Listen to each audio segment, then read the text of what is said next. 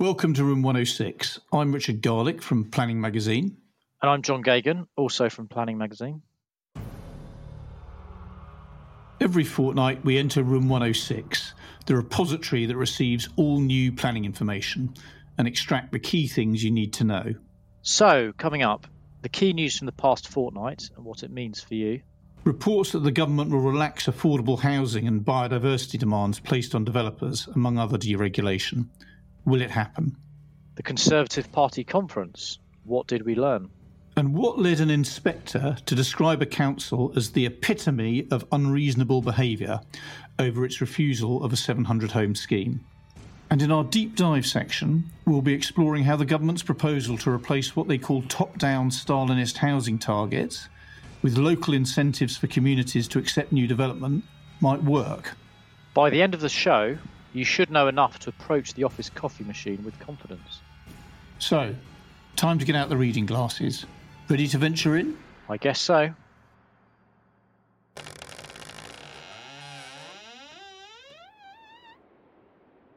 Well, here we are again in room 106. So, John, what news stories have stood out in the past fortnight? Well, my first item is a series of stories in the national papers early last week about an announcement due on changes to the planning system to boost growth.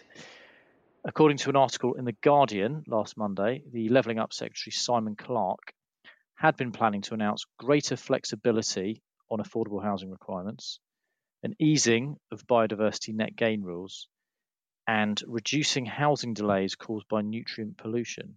And according to the article, he was due to make an announcement this week as part of a series of measures aiming to reduce barriers for developers. The following day, more details of the government's intentions were revealed in articles in the Daily Telegraph and the Times. According to the Times, the government was looking at increasing the threshold at which developers are required to make affordable housing contributions, further permitted development changes, and a relaxation of greenbelt rules for brownfield development. The measures would form part of the Prime Minister's supply side reforms that were aiming to boost growth, and it's reportedly nicknamed Operation Rolling Thunder in Whitehall. Okay, and um, any more detail about what the government is said to be considering? Well, in the government's growth plan at the end of last month, as our listeners know, there were lots of the proposals in there to deregulate planning rules in new investment zones. But these later proposals are about changing the system across England. According to the Guardian article, Clarke wants to ease the impending requirement for all developers to include a biodiversity net gain of 10% in all their new projects. That's due to come to force in November next year and was introduced by the Environment Act. Clarke is believed to also want to scrap the uh, so called nutrient neutrality rules, uh, which is a reference to the nutrient neutrality advice issued by Natural England to local authorities in parts of England near protected sites, and that's held up consent for tens of thousands of new homes across the country according to the Guardian, which which says it has seen the plans that the government is considering. The Guardian article further said that Clarke is pushing for developers in England to be given greater flexibility on affordable housing requirements.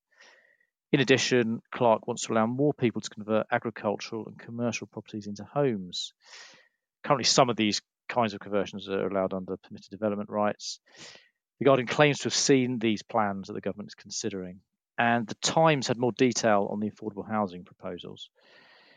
It said that Clarke wants to increase the threshold under which developers are exempt from having to build affordable homes from 10 houses to 40 or 50. This is something the government's previously consulted on in 2020, but then it rejected the plan last year. According to the Times, this was due to a backlash from charities and social housing providers, which warned of fewer affordable homes being built but despite this, the article states that the government expects that this would happen. It would reduce the number of affordable homes built, but it would provide a boost to small and medium sized builders. Potentially more radically, the Telegraph said Clarke is, is, considering allowing the construction of homes on brownfield sites in greenbelt areas, which suggests a loosening of regulations around greenbelt development, but it's unclear how this would actually change current policy. The NPPF has uh, as our listeners know, strict rules about development on greenbelt. All new building in the greenbelt is considered inappropriate, but one of the exceptions to this is already the partial or complete redevelopment of previously developed land, aka brownfield sites, as long as it does not impact on greenbelt openness or cause it substantial harm. And echoing claims in The Guardian, The Times also said Clarke might expand permitted development rights so people can build extensions or add extra floors to their properties without needing to submit a full planning application, as well as making it easier to convert commercial and agricultural properties into homes. Yeah, the PD rights ones are quite confusing, though, aren't they? Because a, a lot of what was suggested in the reports were sort of uh, talking about allowing permitted development in, in sort of areas of development where permitted development rights already apply. So it's, it's quite confusing. So, um, when are we likely to hear more about this? When, when are these likely to be sort of fleshed out, and when are we likely to have, rather than sort of leaks to newspapers, something from the government that actually sets out what it wants to do? Well, it's not entirely clear. According to the Guardian, the announcements were due to be made this Wednesday, and the Times and the Telegraph suggested they were due to be proposed even quicker, within a matter of days, so by the end of last week. But then on Wednesday, there was a further report in the Times saying that the Prime Minister's pro growth plans, which would have included these planning changes, had been stymied by disagreements within the Cabinet. And it said that the planning reforms, which were scheduled for publication next week, i.e., this week, had been pushed back until next month after the fiscal statement, which is due on 23rd of November. Okay. Given what's going on at the moment and the complete turmoil and uh, and crisis which the government is, is in, how likely do you think any of this is to actually come to pass? Well, given how fast government policy is changing since the mini budget and how much the Prime Minister's authority has been undermined in the past week, there has to be a, a big question mark over these, whether any of these proposals, particularly the more radical ones, would ever see the light of day. Some of these would be very controversial. You'd imagine that any moves to relax biodiversity net gain rules and affordable housing requirements would generate lots of opposition given the outrage we've already seen in the last few weeks from environmental groups about the investment zone proposals and those deregulatory plans, which would just occur in the specific areas where investment zones would be uh, designated. I mean, these latest proposals would be across the board. And obviously, any moves to ease greenbelt development would provoke even more reaction, particularly among Tory backbench MPs. Also, you get the sense these are ideas that are floating around and being tested in the national media rather than concrete, well thought through proposals that are ready for publication. So essentially, potentially interesting, but um, uh, don't yet bank on any of these things happening. Would that would that be the sort of overall verdict? I think so. Yeah. Interesting. Okay. So, what's your next story, John?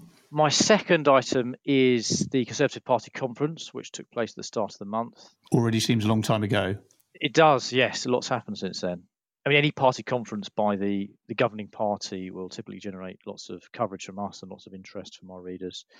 We had no firm policy announcements, but there were some significant messages from the Prime Minister and the housing ministerial team on planning and housing delivery, as well as some headline grabbing comments from the fringe events. Okay, so what were the key things that the um, the ministerial team said? Well, the new housing minister Lee Rowley appeared at quite a few fringe events probably the most important comments he made was him saying that the prime minister is intending to scrap the 300,000 homes a year national target.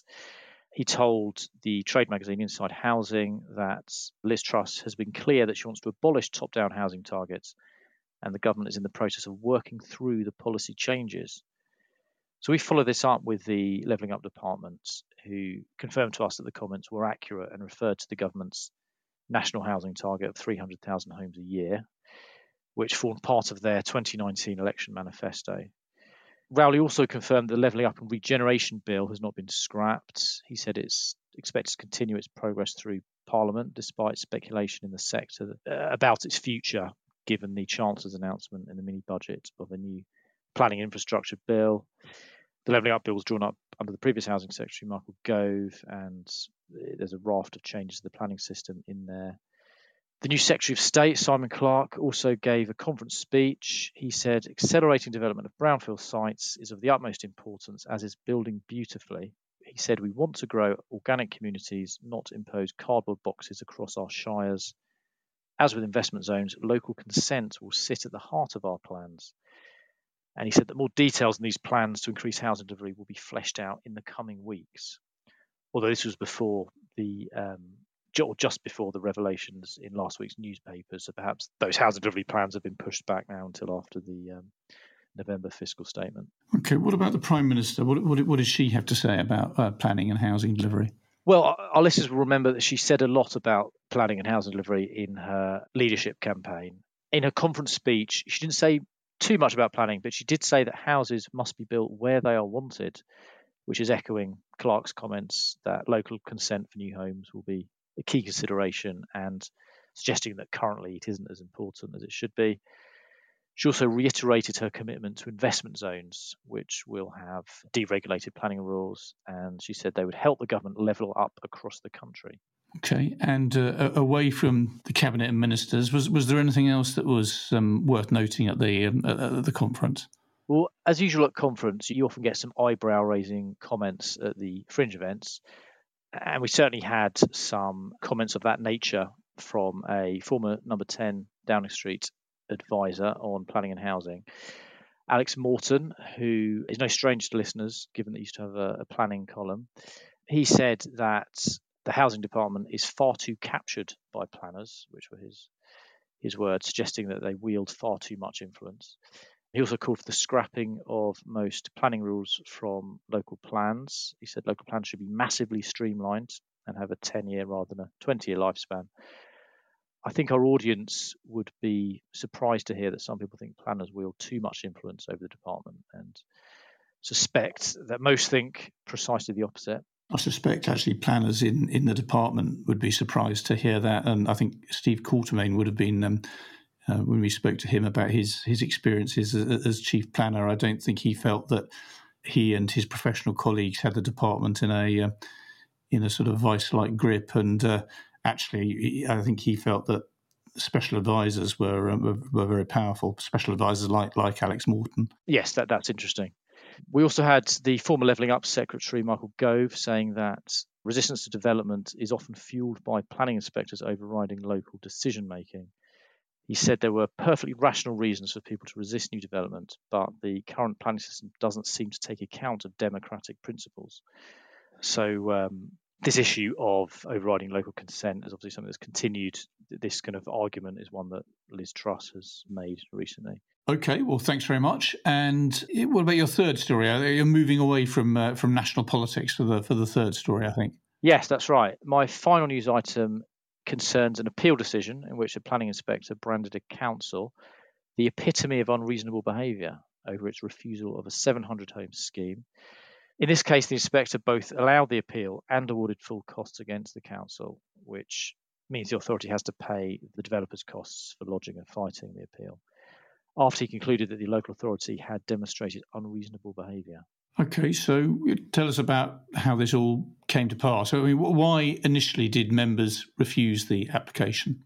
So originally, Wealden District Council in East Sussex refused this application for the new homes which was on an allocated greenfield site on the edge of a village. Alongside the homes, the application proposed employment floor space, a medical centre, school, other facilities. And it was refused last year by members of the planning committee on highways and transport issues. Uh, they also had concerns about the site's location and the effects of the development on drainage. Officers had recommended the application for consent, which is a key issue. So if members are going to go against the advice of officers, they need very good reasons to do so, usually. And the site was allocated in the development plan, which is another difficult thing to defend at, at appeal. Okay. And w- were those the main reasons why the appeal was allowed, or were there, were there other factors? Yes, I mean, the site being allocated for development was a key reason for the appeal being allowed. The council actually withdrew from defending the appeal in August alongside a separate application for a 200 home scheme after being advised by legal experts that some of its grounds for refusal were baseless and they could not defend the indefensible. So, eh, for the 700 home appeal, the inspector had pointed out about the, the, the fact the development was allocated as a strategic development area in the council's core strategy from 2013. And he said that it was important that the development, which is critical to the delivery of the core strategy, was not delayed Another important issue was the fact the council couldn't show a five year housing land supply. He said the council's supply was under four years and it had a poor record of housing delivery. He said the proposal would deliver a number of benefits, including market affordable homes, economic benefits through job creation and biodiversity net gain. And together, all these benefits attracted substantial weight. So that was his reasons for allowing the appeal. But he then made an additional decision to award costs against the council. So, what, what was the reasoning there? Yes. So, when a developer applies for a cost award and they win an appeal, doesn't always mean that they'll necessarily get the cost award as well. But in, in this case, they did. So, in, in considering whether to award the costs, the inspector, Michael Boniface, said the authorities' conduct in this case is the epitome of unreasonable behaviour. And his words are pretty damning. He said, It has delayed development which clearly should have been permitted, having regard to its accordance with the development plan and all other material considerations.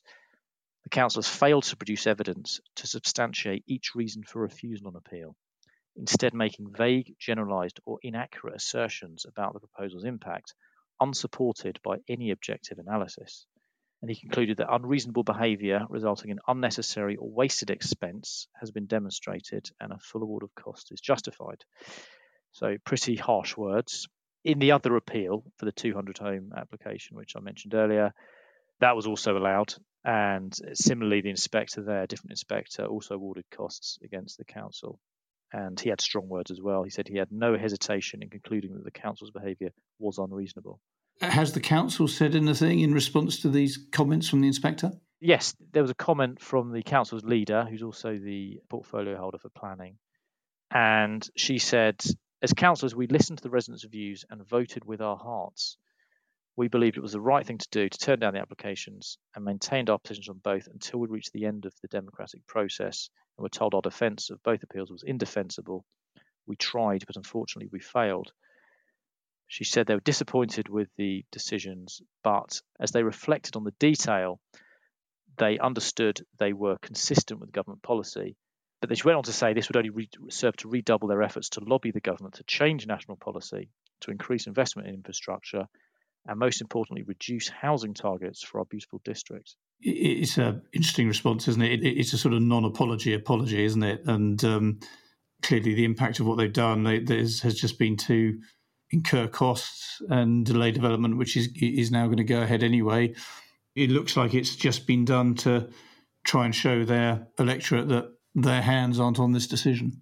Yes, yeah, I think that's absolutely right. I think when you're refusing a, a scheme that has been allocated in your in your own development plan, you know, you're going to have to find really good reasons for refusal, and, and saying you, you voted with your hearts is um, probably not going to stand up to an inspector's scrutiny. No, but maybe they know better than than we do what will go down well with their local electorate. But it's um, if other councils act in the same way, you know, the, it would become even harder for people to get permission for planned housing. Yeah. Okay, well, many thanks, John. Uh, of course, more details of all these stories can be found on planningresource.co.uk. And uh, see you later to talk about your story of the week, which has attracted the most interest from our readers. That isn't a sort of major national news story. But for now, I'm going to have to leave you for a bit to do this week's deep dive, in which we'll be exploring more of the implications of the government's proposal to get rid of so called top down housing targets. Bye for now.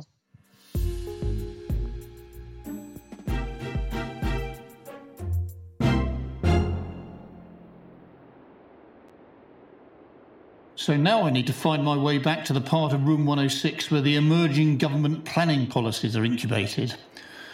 Rather than the reams of documents that characterise other parts of Room 106, this area looks more like the contents of a shredder snippets of conference speeches, newspaper columns, and tweets lying all over the floor.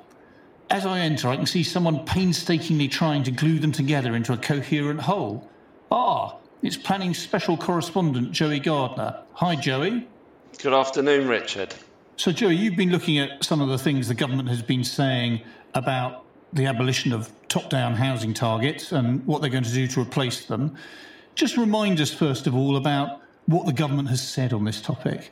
Well, our new government, as it still is, although although we all feel, I think, probably quite considerably older than we were at the point at which um, our prime minister came to power, and our prime minister uh, came to power promising to abolish top-down Stalinist housing targets. That was uh, that was what Liz Truss said in her leadership campaign over the summer. Now, this policy so far hasn't been abandoned as the government has continued. Uh, it's been repeated both by her, her, housing secretary and the housing minister. So, Simon Clarke, the uh, Levelling Up and Housing Secretary, has repeated this promise, as has Lee Rowley.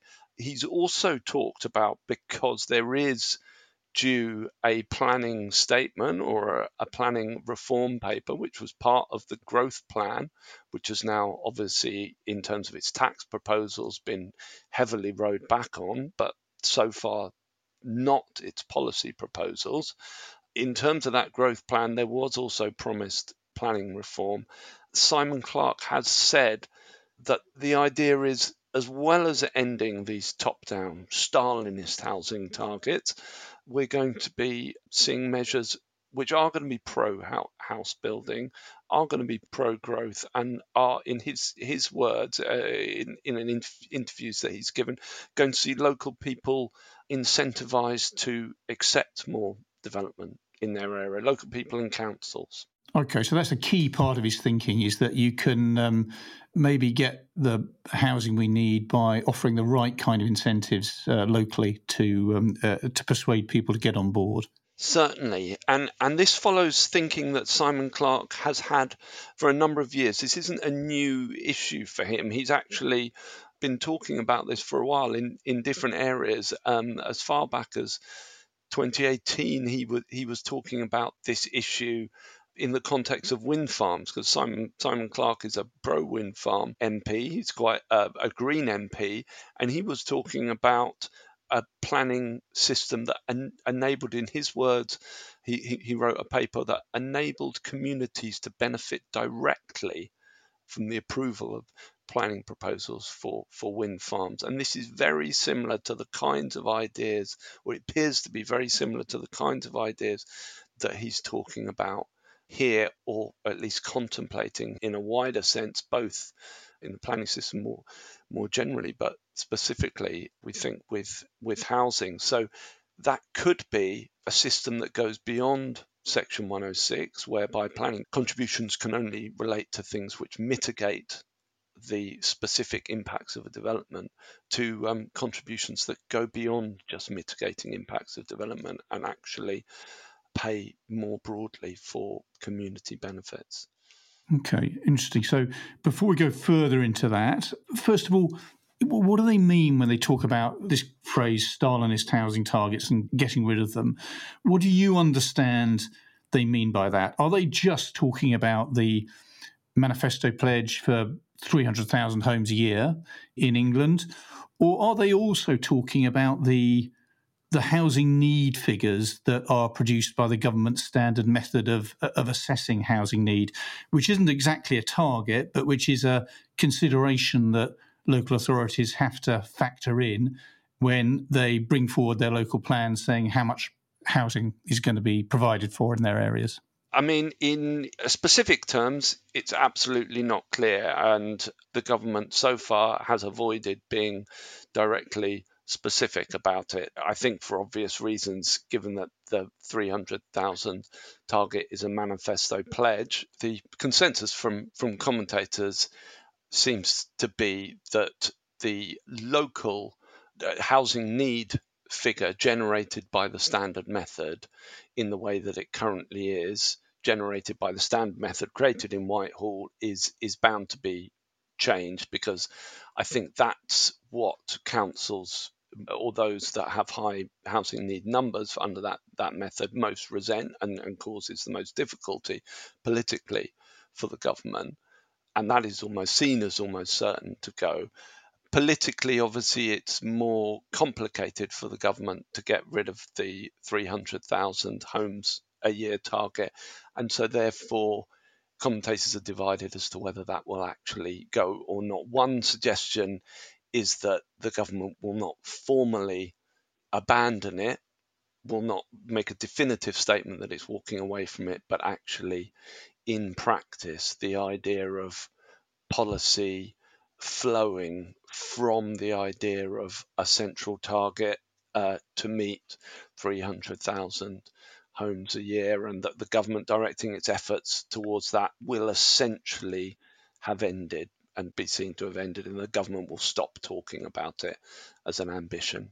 Yeah, well, one of the um, uh, slight absurdities of having both the 300,000 target and the standard method is that they did have to keep tweaking the standard method in ways that ensured that the numbers it produced added up to 300,000, which, which um, I think has has undermined the, the, the standard method um, uh, very unfortunately. If they do get rid of the standard method, are they likely to get rid of a sort of some kind of local housing target entirely? I think that the idea of that seems very difficult for the government, but there are many ways in which you could create local housing targets, and the most obvious would be to return to the system that existed prior to the introduction of the standard method. But the obvious point to counter that is that the standard was method was it itself was introduced to address a very very clear problem that was seen to arise from that system which was of local authorities calculating objectively assessed need in their local areas. And the clear problem was that local authorities and plan inspectors were were spending countless hours in plan inquiries debating back and forth with expensive lawyers and, and QCs questions of the number of homes to be delivered in, in areas and it was it was taking up considerable time and delaying plans by um, a considerable amount and I don't think anyone really feels that that is a desirable place to return to. Okay, so if they are going to get rid of the current system, beyond the sort of incentives that you've talked about earlier that um, Simon Clarke is interested in, what else might they look at? Well, they've also talked a lot in in the growth plan, which, as I say, as of today, is still current policy about investment zones and how they want to use that to clearly back economic growth, part of which is based on housing supply. One of the ideas that, that appears to be going around in, in policy circles at the moment is how you might enable that investment zone growth to, to happen and expand quickly in the current political environment without having to resort to new legislation, which is going to result in a lengthy parliamentary process. So, what existing tools are there uh, legal tools within the within the planning law framework that might give you the freedoms to be able to set up that somewhat deregulated framework or somewhat freer planning framework uh, as has been envisaged in the investment zones. And so people are looking hard at what powers there might be under both local development orders which are relatively well known if not that well used, but also much much lesser known ideas that that are in or laws that are in the planning system, things like simplified planning zones and planning freedom schemes, both of which exist under existing law, but but have, have really rarely, if if ever, been used, but potentially give quite wide ranging powers. The other things that people are talking about are the kinds of ideas that have been talked about for a while by the likes of Create Streets, Policy Exchange, other think tanks, which are about, I guess, uh, a catch-all would be kind of urban intensification of existing areas. So those policies, like I suppose street votes, is the best known of them, which are about how you use a political process and a planning process to enable existing built up areas to decide to redevelop themselves much more quickly and much more intensively than they otherwise would. But there there are other variations which are, you know, people allowing themselves to vote to allow. Uh, you know, give a, a, local permitted development to mansard roof extensions, for example. You know, there are lots of versions of this, and all of these could potentially be part of a mix which enables, which is a, a kind of a growth positive planning reform. Okay, so it's it's about sort of um, alongside incentives, having a planning environment which is um, either lighter touch or more of a kind of zoning system in some ways, um, where where decisions are made up front and uh, to create a kind of smoother uh, application process, and that, and that would sort of complement the um, the incentives. that's the theory. What do commentators think about the likely effectiveness of these sort of changes in terms of boosting housing delivery? I think overall there is a certain degree of enthusiasm about the use of incentives. One of the commentators in the piece that I wrote this week says that reforming Section 106 to enable it to go beyond just measures which mitigate the impact of existing developments could actually be a magic bullet. That was his phrase for securing community support for development. So people do see the positive potential for measures like that. But that same commentator also cautioned, but hang on, you know, people have tried to make that reform for years and years and years, and they've failed to do it because it's a very, very complicated thing to do. And I think that goes to the flip side of this, which is that overall there is huge skepticism that there is anything that the government is liable to bring forward, both in terms of incentives or in terms of investment zones, which will be of anything close to the scale that will be enough to offset the likely negative impact on planning permissions and the opportunity to develop from scrapping housing targets, which certainly the developer community and those planners that work in the developer community are very, very nervous about Lichfields, for example, uh, this week. One of one of their senior planners this week wrote an article suggesting that delivery could drop by as much as 35% in the year following the scrapping of housing targets, um, all else being equal, if the system wasn't replaced by uh, another one which was an aggressively pro growth system. Well, that's uh, that's interesting to hear, and um, I have to say, it um, slightly um, it, it, does coincide with my feelings about it. I, I, sort of feel that the in light of some of the changes to the household projections in, in, in recent years, it would be perfectly logical for the government to say, well, actually, the 300,000 target, we're going to reduce that a bit, or we're not going to stick to a target that we drew up when the data looked different. But I must say, I think it's mad for them to get rid of a um, painstakingly designed method of assessing need. Uh, it doesn't mean it can't be fine tuned, but to get rid of a, a, sort of painstakingly designed method of assessing need, which was put in place to tackle a problem of authorities spending years wrangling over housing need figures with developers and, and, and consultants. I think you would be mad to dismantle it entirely and, and replace it with something drawn up in haste. Indeed. I mean, I think probably what people have have not necessarily appreciated is that this wasn't necessarily just a political move or a, or a tactical move from Liz Truss. You know, the, the feeling I have speaking to people about her decision to abolish top-down planning targets is that you know as a as a free marketeer she really does believe that a free market doesn't operate successfully with targets driven by the state from the center so that policy wasn't a difficult one for her to reach it was one that I think she knew was going to be popular with her um, Conservative Party electors in her summer leadership campaign, but it was also one that, as a liberal supporter of the free market, she believed actually the state shouldn't be telling people what to do. And so I think from that point of view, that's where she's coming from.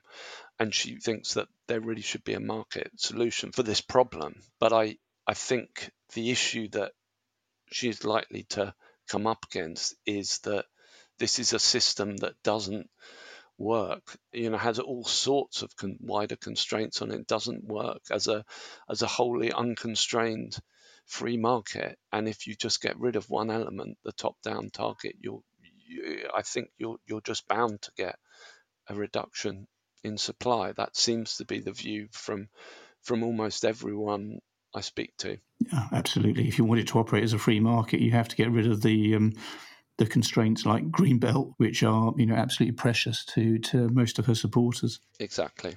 Okay, Joey, and just just finally, uh, how close do you think the government is to being able to bring this together into some kind of coherent package which they can put out on paper, you know, consult on or set out as a, a coherent set of policy proposals? Well, I think it's I think it's got to be quite far off, hasn't it? I mean, we've seen just in the last few days how chaotic the government is at this point. I mean, just as recently as a week ago, we were being briefed that this planning statement would be on October the 19th. That's now been put off until at least after the medium term fiscal plan on October the 31st. But in real terms, given what's happened in the last few days with Jeremy Hunt scrapping virtually all of the tax proposals in the mini budget and that were contained in the growth plan, I'm not sure we can really take anything for granted in the growth plan at this at this point. And in a broader sense, it seems if Liz Truss is still in power in the weeks and months ahead and trying to push pro growth planning reforms through her party, as one of the commentators said to me in, in my piece this week, if she can't get tax cuts supported through her Conservative Party and voted through, how is she likely to get complicated, difficult, and unpopular pro growth planning reforms through? It seems a very tough ask. Okay, Joey. Well, thank you very much for that. I'm going to uh, uh, leave you here looking for further tidbits of, uh, of information about all this and um, look forward to seeing you again in Room 106 in the not too distant future, I hope. Thanks very much, Richard. I'll get on with it.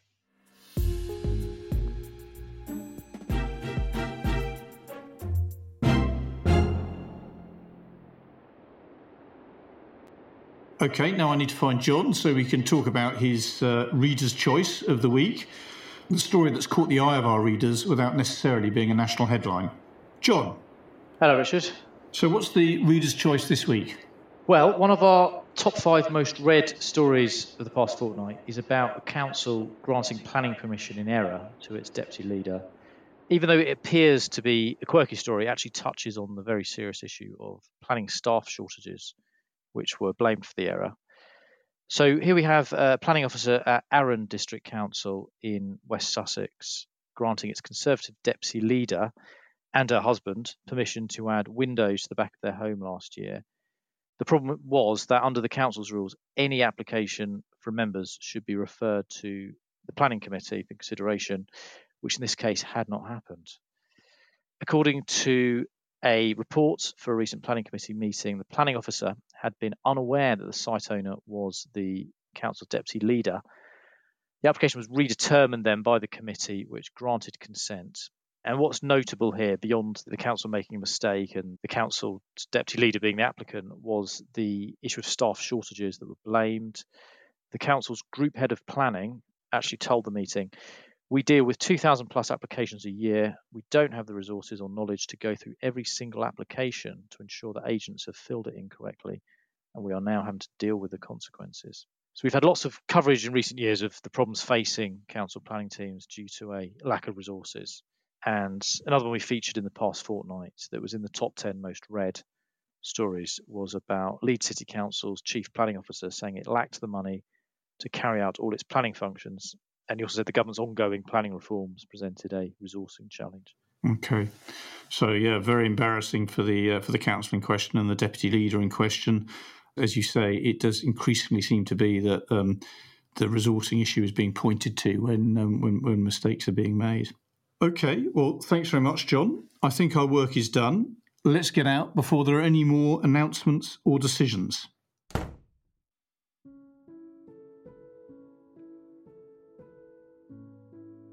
Great, that's another fortnight summarised. Yes, we'll be back in two weeks to give you another update on the key things happening in the sector.